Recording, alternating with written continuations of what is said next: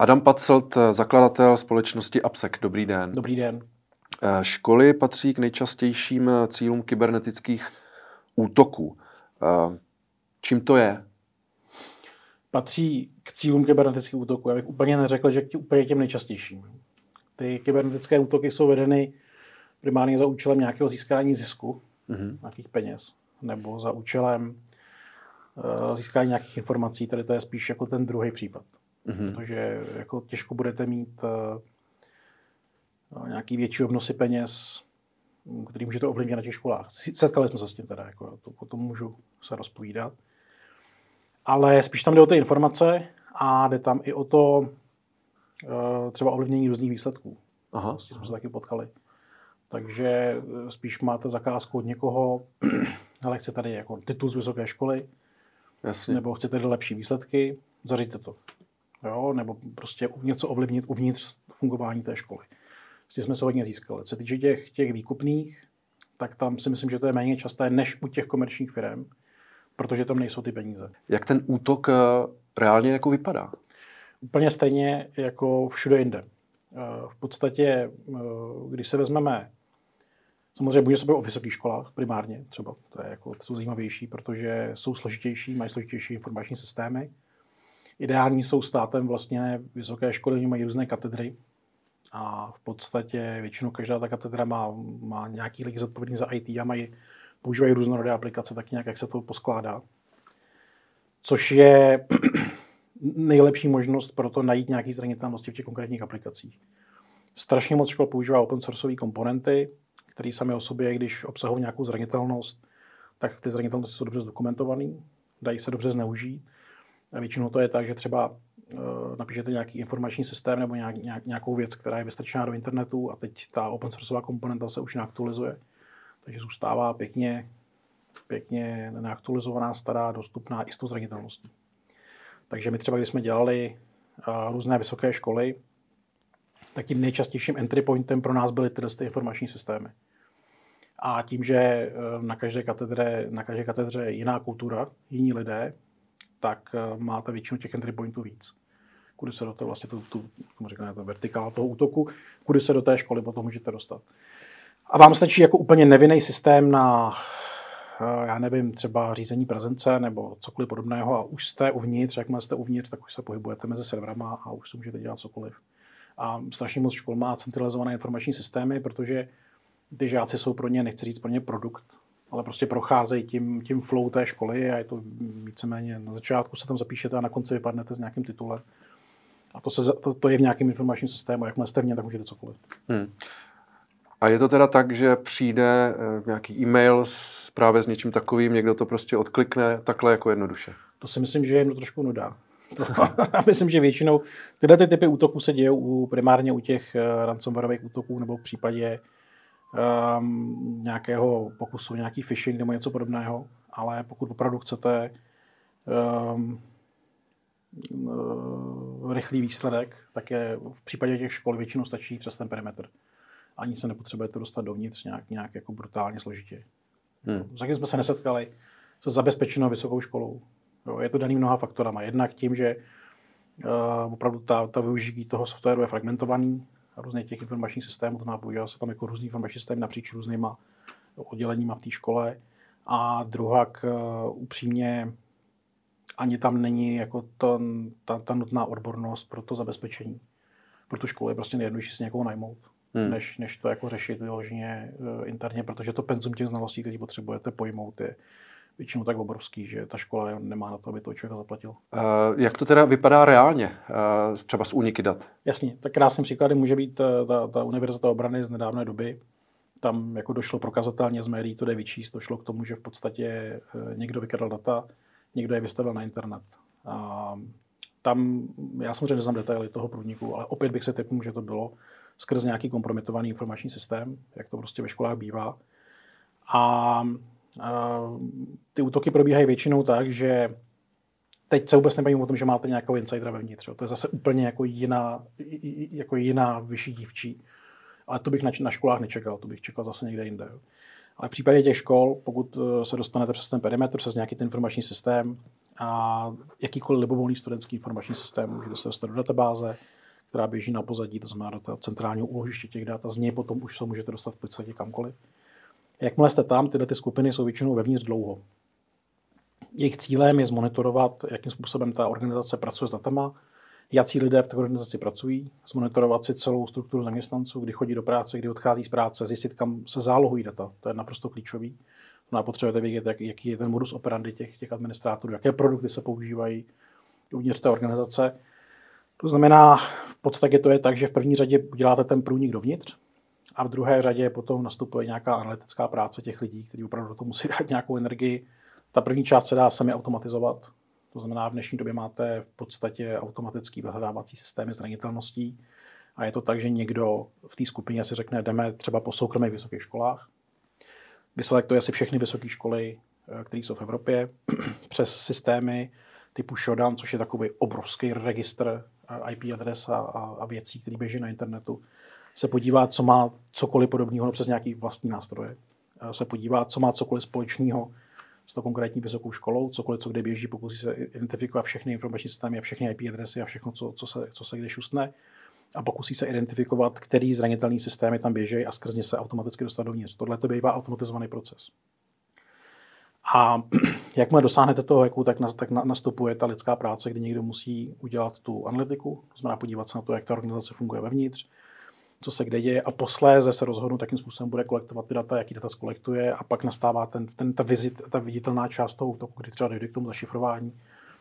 A nebo ani nemusíte šifrovat, prostě jenom vydíráte toho člověka, že ty data máte. Mm-hmm. Jo? A že je prostě zveřejníte, což, což tady samozřejmě v tomto případě zřejmě bylo sensitivní, protože tam byly informace, které uh, z podstaty věci zaměření té školy šly směrem do naší státní zprávy.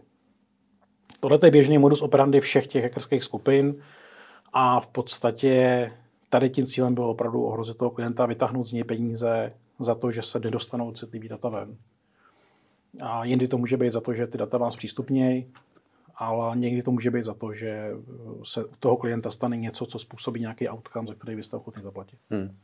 Je, vy jste tam zmiňoval ještě insidery, jenom se chci k tomu vrátit, to mě zaujalo. To znamená, že bývají prostě tam i nějací jako nastrčení lidí nebo někdo, kdo je nějaký... Já jsem přesvědčený o tom, že to je naprosto běžná praxe uh, u nás uh, v korporátu a nebál bych se ani říct ve státní správě. Mm-hmm. Že prostě pokud má někdo uh, zájem o nějaké informace v nějaké, v nějaké organizaci, tak se tam prostě nastrčí člověka, který mu dá do, do kapsy to správné vybavení softwarový. Mm-hmm. A pak vám opravdu stačí někam stačí flešku nebo být nějaký počítač, který má přístup do sítě a, a víceméně můžete dělat cokoliv. Tady si to doufám tvrdit, že na základě našich zkušeností, které máme z trhu, narazili jsme opravdu na zlomky firm, který by tady tomu dokázali čelit. No. ale to se, takový člověk se dá odhalit, ne? Protože když tam nějak eh, jako je a pak přece z toho jeho počítače nebo to nejde. To už asi není otázka na mě úplně. Jo, jo. Ne, ne, samozřejmě, tak když, když nás zákazník požádá, měli jsme za sebou jako třeba jeden konkrétní případ, kdy jsme řešili forenzní analýzu, eh, kdy zákazník měl vyloženě pocit, že mu někde unikají data my jsme dokázali vysledovat jako konkrétní nástroj, který se mu o té síti stará a kam ten konkrétní nástroj ty data posílá, tím naše role skončila, jestli to potom mělo nějakou dohru, mm-hmm. to nedokážu říct, ale jako při forenzní analýze samozřejmě tohle to odhalíte a to, to doufám se tvrdit, že jako když se podíváte na, na, na veřejné zprávy, ze státní zprávy všude ve světě, tak to bývá asi běžná praxe. Když někdy vidíte, že někde někoho čapnou, tak, tak je dost pravděpodobný, že to klidně mohl být člověk, který byl uvnitř a, hmm. se to děje, nedá se tomu jako dá se tomu blbě zavránit. Musíte samozřejmě, záleží na sensitivitě firmy, tak dneska máte nástroje, jsou organizace, které vám toho člověka proklepnou opravdu do detailu. Jo, co dělal, jak dělal, celou jeho historii, jestli je validní, prostě zavolají bývalým zaměstnavatelům. Ale ve chvíli, kdy máte uh, jako někoho, kdo prostě sedí někde v restauraci, někdo si k vám přisedne, dá vám takhle peníze prostě před vás a fašku a řekne, tohle uděláte a více nestarejte. Tak jako... Hmm, jasně, rozumím, jako rozumím. Otázka charakteru. Uh, ještě jsem se chtěl vrátit k tomu vydírání. Jak je to teda běžná praxe u nás a, a jako v jakých částkách se třeba bavíme, když někdo takhle jako získá třeba to, to data? Ne, to, nemůžete, to nemůžete paušalizovat. Když hmm. se vybíráte ten, ten cíl, tak je to uh, jako v případě těchto těch organizací většinou o tom, že oni vědí, kolik po vás chtít, aby vás to nezrujnovalo. Hmm ale zároveň jako, kam až to může vyšponovat. Tak oni mají k dispozici všechno. Když se podíváte, tak jako napadáte nějakou firmu, data jsou o obratu, EBITDA, o všem ostatním, to je dostupný, to jsou dostup, veřejně dostupné informace, které si můžete vyčíst, takže jako inteligentní myslící analytik vám řekne, kolik vás se může chtít, aby vás to nezrujnovalo a, a snaží se najít tu hranici. Za žádných okolností to nikdy neplatit. To je jako jediná věc, kterou můžu říct, protože jako ve chvíli vy musíte pracovat na té prevenci, aby se vám nemohl udělat všechno pro to, aby ta hranice obtížnosti kompromitace té organizace byla tak, na takový úrovni, že se vám to jako nemůže stát, jako že se vám to vždycky může stát, nebo prostě, že se to nevyplatí, že už, že už, že už to množství té energie a těch peněz, kterou někdo musí vynaložit na to, aby se k vám dostal, je tak vysoká, že vlastně už to není tak jednoduché, už to nevyplatí, už to jako reálně konzumuje čas. To si myslím, že je jako role firem. Jestli se dá zabránit nějakému útoku eh, zvenku, to o tom pochybuju. A v podstatě, když už se vám to stane, tak za žádných okolností nevyjednávat, rozhodně nikam nic neplatit a snažit se, uh, snažit se prostě to vyřešit, jak to hmm. je. No. Interně, aby ta firma jako nějakým způsobem neskolabovala. Ten problém je, že když ty peníze zaplatíte a třeba oni vám řeknou, tak my ty data smažeme z toho darknetu, tak to vám nikdo nezaručí. Že? No jasně, rozumím. Takže to, to už je pozdě. No. Eh, těch forem eh, kybernetického útoku je samozřejmě více ransomware, malware, ale mě tady jako zaujalo uh, sociální inženýrství. Přiznám se, že netuším, co to je. Můžete to uh, Já na krásný příklad. Tak když za náma třeba přijde zákazník, že potřebuje zkoušet jako sociál, sociální inženýrství jako v jejich, firmě, tak třeba co se nám hezky osvědčilo je, že prostě pošleme člověka na recepci, zjistíme si, od koho mají jako připojení na internet a ten člověk řekne, my k vám jdeme spravit ten internet. Jo. 70% sekretářů, jo jasně, pojďte, to pořád to zlobí, není to dobrý. A, a je to. Kde vy to tady máte, ten, ten, ten, ten váš jako router. Jo? A, a tohle to je jako typický příklad sociální inženýrství. Samozřejmě potom máte takový ty klasiky, že, že prostě sfejkujete hlavičky mailů a někdo někam něco pošle. A nicméně to už je zase chyba mm, obrany a ochrany té společnosti, protože to dokážete identifikovat. Jo? A je to jenom o edukaci lidí, aby prostě nebyli hloupí a koukali se, co jim přišlo, odkud to přišlo a jestli hlavička odpovědět je na správnou mailovou adresu, ze který ten e přišel a už vás jsem to dneska dokážu upozornit ty mailoví klienti, takže to, a pak samozřejmě máte telefon, jo, prostě problém začíná být deepfake, prostě vám zavolá hmm. syn nebo vaše máma, hmm. nebo kdokoliv, prostě, tak to je samozřejmě jako problém, kterým budeme čelit a jestliže lidi nejsou schopní poznat podvrhnutý e-mail, tak vám garantuju, že nepoznají jako deepfake call třeba, jako, to prostě jako není šance. Když, to, když vás tak poslouchám, tak je otázka, jestli se vůbec lze nějak účinně bránit? Eh, jako, co pro to udělat, aby tomu člověk eh, zamezil? Ale tak jako musíte pracovat na té prevenci. To znamená, hmm. jak říkám, když máte organizaci, tak nemít na internet vystrčený nic, co nutně nepotřebujete. Hmm. Um, IT oddělení musí dbát na to, aby mělo zaktualizovaný všechno, co ta organizace potřebuje a co využívá. Samozřejmě eh, zajímavý může být cloudové služby do doby, než vám někdo ukradne kredence, což je zase, když třeba někde děláme nějaký audit, první, co zkusíme, je podívat se na, na veřejně dostupný ukradený kredence jo, z různých útoků na LinkedIn a nevím co všechno, těch, těch, těch útoků jsou hromady a máte miliony a miliony kredencí, který první, co uděláte, je, že když se to heslo prostě někdo nezměnil a zůstal někde v tom útoku a, a náhodou ho používá, tak ten systém dneska automatizovaný se ho pokusí jako zneužít. A pak, pokud tam není dvoufaktor, jakože spousta lidí se vypíná dvoufaktorové věření, tak to je totálně smutný příběh. Jo? Prostě pokud máte přístupný cokoliv přes uživatelské jméno a heslo a není tam ta dvoufaktorové, to dvoufaktorové věření, tak je to sebevražda. To prostě to je hotový. Hmm. Je jenom otázka času. Takže dbát na, na, na ty elementární věci v oblasti kybernetické bezpečnosti je hodně dobře si prověřovat, co u vás pracuje, co u vás pracuje za, za lidi ve firmě a zejména zejména fragmentovat přístupy a fragmentovat sítě. Jo? To znamená, když máte sekretářku na recepci, tak fakt není důvod, aby se dostala do firmního CRM. Jo, když už někdo je ve firmním CRM, tak by měl mít přístup jenom tam, kam potřebuje. Mělo by to být asi úplně všude. Neměl by být žádný centralizovaný úložiště, kam kdokoliv cokoliv může jen tak nahrát. Prostě, jo.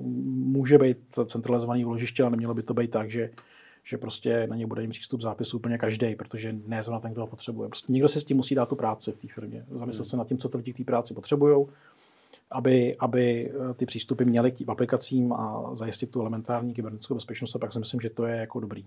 A samozřejmě edukace lidí, jo? to znamená říct jim, hele, fakt, když vám přijde nějaký e-mail, dneska máte možnost si v nejrůznějších systémech, ať je to od Microsoftu nebo cokoliv jiného Google, tam máte tagy, jestli to je interní nebo externí komunikace. Jo? Prostě všechny tyhle ty věci je potřeba nějakým způsobem řešit.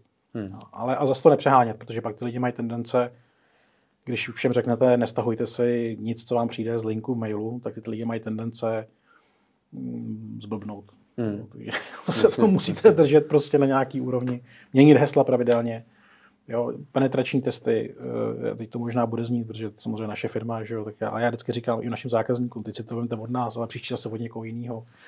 Protože každý má jiný přístup k té bezpečnosti, jiný myšlení, používá jiné technologie. Měňte to prostě, jo? takže pravidelně penetračně testovat jako vlastní firmu, dělat penetrační testy, aplikace. To jsou všechny věci, to jsou dostupné věci, jak to, jak to reálně stížit. Hmm. Jo? Ale samozřejmě umělá inteligence bude game changer. Teď eh, v dnešní době ty hackerské skupiny už mají, máte chat GPT, tak ty hackerské skupiny mají vlastní upravené modely, které si vyvíjejí sami, sami pro sebe.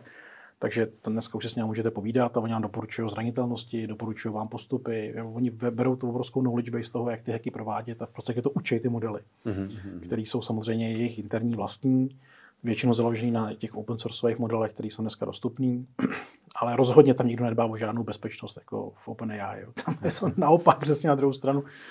Takže ty, ty, ty skupiny budou mít dispozici jako neuvěřitelné nástroje hmm. díky umělé inteligence a, a o podvrhování obsahu a videí a, a, a hlasu, tak o tom to je úplně jako separátní debata. Jo. Na to ten svět jako fakt není připravený teď. Jo. Hmm. Uh, a vy třeba zaměstnáváte nějaký uh, bývalý kyberzločince? Já nemůžu říct zaměstnaný bývalý kyberzločince, ale náš, náš eh, obchodní partner společný Honza Mitrovský tak hackoval od 13 a já jsem se na jeho minulost nikdy moc neptal. Takže ale, ale jako říkám, většina těchto těch lidí eh, musela, musela být minimálně jako malá na té druhé straně, aby chápala koncept. Jasně.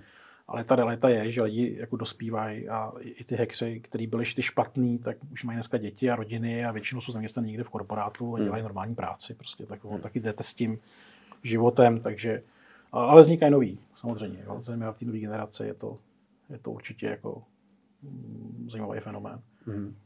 Ještě poslední věc. Eh, přijde mi to, a teď se třeba zase bavíme o těch školách nebo o těch veřejných institucích, že vlastně každá taková instituce by potřebovala nějakého zkušeného ajťáka, si myslím. Když tak mě opravte. Na druhou stranu těch ajťáků je málo, navíc jsou hodně drazí, takže ta škola si to vlastně podle mě ani nemůže dovolit. Takže jaké je vlastně řešení? Pane? To je problém nejen na školách, ale v celé státní správě. Takhle, kdo vám, kdo vám chce dneska jít pracovat na školu? Hmm a kdo vám chce jako z našeho oboru pracovat na školu. To je potřeba se říct. Já se obávám, že ty školy buď si ty lidi musí vychovat a použít, využít toho, že mají ten lidský potenciál na, na zrodu a umožnit těm lidem, aby, aby který v nich studují, třeba aby prostě, já nevím, u nás třeba bylo normální, když jsem chodil jako na školu, že jsme se nějakým způsobem jako podíleli na tom, aby jsme, aby jsme jako pomáhali tomu internímu IT a teď ty čerstvé mozky v tomhle to můžou pomoct. Tak to bych třeba zkusil, protože peníze vám to nevyřeší ale tam se obávám v případě těch škol, že nic jiného než jako nakupování externích firm, hmm. pokud tam nemáte fakt srdcaře, taky jsem takový viděli. Jo, zejména na soukromých uh, vysokých školách jsou sem tam k vidění srdcaři, který, který vyloženě tráví hrozně moc času vzděláváním. Ten, ten problém v tom našem odvětví v IT je, že, že, že, že nemůžete říct, že někde je bezpečák. Dneska už. Jo. Ten bezpečák je je bezpečnost sítí, bezpečnost aplikací, rozumíte, a teď je to jako rozdrolený a napříč tím IT segmentem to jako, že řekněte, že někde je doktor. Tak ale čeho? Hmm. Co, co, co léčí? Rozumíte, jo? To znamená, už to taky nejde takhle jednoduše říct. To penzum těch informací, které ty lidi musí jako vstřebat, je tak obrovský, že na jednoho člověka jako to nevyřešíte ajťákem. Hmm. Hmm. Takže pak jsou samozřejmě, říkám, jiný příklady vysokých škol, který jako tam je to vidět bohužel razantně, ta, ta, ty, ty, to financování. Hmm. Ale zase, je to stát, jsou to státní zřízené organizace, takže tady je NUKIP. Jo, na NUKIP máte hromadu chytrých lidí. NUKIP by měl být ten, komu se dá ta šance tyhle ty problémy řešit, ty ajťáky vzdělávat nebo provést nějaký certifikace. Prostě tam, tam se vám hrne ten potenciál. Jestli tady někdo jako dělá dobře práci ve státní správě, co se týče jako cybersecurity, tak je to rozhodně NUKIP. Jediný problém je, že u nás je NUKIP hodně limitovaný tím, co může, mm-hmm. protože většina vládních činitelů se bojí toho, že dát mu větší pravomoce, že by tady vznikla další nějaká super organizace, což je fakt jako špatný, protože myšlení, protože prostě v 21. století vy naopak potřebujete tu super organizaci, protože jinak se nemáte jako efektivně čemu bránit ty ostatní složky státní zprávy. Tenhle ten záběr prostě mít nemůžou. A tyhle ty státní vysoké školy a obecně jakákoliv státní zprávy potom měla mít dispozice ten NUKIP hmm. a tu jeho jako mentální kapacitu, znalostní na to, aby prostě uh, ho dokázalo využít. Jo. Takže tam jsou zase možnosti státu Hmm. Třeba to otevřít tohleto téma a, a nebát se tady postavit prostě organizaci, která hold bude mít nějaký vliv a nějaký vhled, ale prostě bude schopná ty problémy efektivně řešit. No, tak uh, uvidíme, jaká bude budoucnost. Asi nás ještě čekají zajímavé typy útoků. Uh, to byl Adam Pacelt, zakladatel společnosti Absec. Děkuji za rozhovor. Já děkuji.